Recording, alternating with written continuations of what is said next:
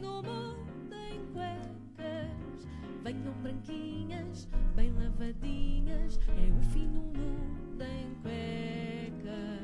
Depois deste genérico, a tua rubrica já dispensa apresentações. Já aqui está o David Cristina. Bom dia, David. Fazes-me tão feliz sempre dizes o fim do mundo em cuecas. Há pessoas que fazem tudo para dar nas vistas. não é? Vamos então aos teus destaques de hoje a propósito do aniversário do Sporting. Tens alguma coisa a dizer, já que sabemos que és simpatizante? Cruzaste com Frederico Varandas, É verdade. aqui no eu, Observador. e eu, de facto, sou simpatizante do Sporting, mas o meu coração é do Portimonense. E sempre será do Portimonense. Essa, esse Então. grande clube. Mas eh, eu queria falar um bocadinho do Sporting eh, a propósito do Bruno Carvalho, que eh, aparentemente ainda é notícia, porque o Bruno Carvalho diz que só José Sócrates foi atacado assim, após ele ter sido acusado de 98 crimes pelo Ministério Público. Também alguém no Ministério Público não percebe nada de marketing, porque podia ter juntado mais dois crimezinhos para fazer os 100, que era um número mais bonito. Mas todas as pessoas a que o Bruno Carvalho se podia ter comparado para defender a sua inocência foi logo escolher José Sócrates. Podia ter escolhido o Nelson Mandela, mas não. Não, foi escolher um tipo que era pago em malas de dinheiro. Não é? Isto é tipo atar uma âncora a uma bigorna. Ah, ah, David, anda toda a gente a falar do prédio Coutinho. Tens alguma coisa a dizer sobre isto? Sim, sim. ah, olha, até parece que combinámos. Eu, ah, sim, eu, estou, eu, estou, eu tenho que admitir que estou muito, muito indignado ah, com esta história do, pé- do prédio Coutinho. Mas indignado à séria. Numa escala de indignação ah, de zero a Rita Rato, eu estou para um Miguel Tiago e meio. E sabem porquê? Sabem porquê? Mas que estás preocupado com as pessoas que estão no prédio?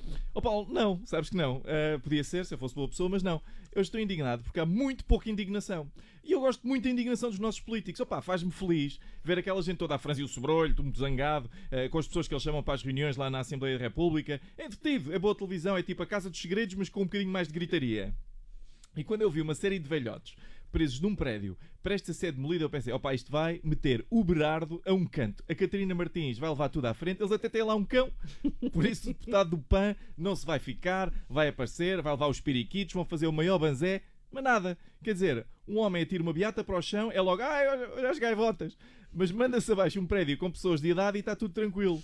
E, e- e tenho que dizer mais uma coisa: ninguém se indigna pelos senhores da Viana Polis andarem a dizer que estão a fazer uma desconstrução do prédio. Pá, desconstrução é o que se faz um soneto do Bocage nas aulas de português. Não envolve marretas. Quer dizer, aquilo que se vai fazer ao prédio Coutinho é demolir, é destruir, é escangalhar. O Pepe não desconstruía as pernas dos adversários. Eu, eu acho que podemos todos concordar que o Pedro Coutinho é feio. Podemos todos, vamos, vamos a votos aqui na. Estamos todos? sim, senhor. Sim, isso é sim. consensual, quase. É, é pouco atraente, destoa ao pé dos outros prédios, tudo bem. Mas isso é uma questão de gosto. Não se pode andar por aí a demolir tudo o que é esteticamente desagradável. Ora, imagine-se por absurdo que o país, por absurdo, que o país decidiu que o Ministro do Ambiente e Transição Energética, o MAT, ah, João Pedro Fernandes, era pouco atraente. Imagine-se que o país dizia, não, ele testou ao pé das outras pessoas. Eu sei, é ridículo, mas imaginem que ele não tinha aquele escalpo luzidio que deixa as miúdas malucas. não se podia arbitrariamente mandar o corpo do Sr. Ministro abaixo, porque afinal de contas há gente a habitar lá dentro. não é? Mas E- podia ser desconstruído, não? Sim, mas eh, tínhamos que separá-lo em partes e depois não sei se, se as partes eram alguma coisa de, de conveniente. Não é? Uma sugestão mórbida. Isso é um bocadinho a serial killer. Por acaso, o João Pedro Fernandes, ahm, quando questionado sobre este assunto, disse: Já não há aqui mais nada para negociar, as indemnizações foram fixadas pelo Tribunal e por isso são certamente indemnizações justas. Não é? Porque um tribunal nunca atribui indemnizações injustas. Nunca. Ah, eu- acho que vou só revisitar a minha afirmação anterior acerca de viver gente dentro do ministro. Se calhar ah, saiu para, para comprar tabaco. o fim do mundo em cuecas com David Cristina. O fim do mundo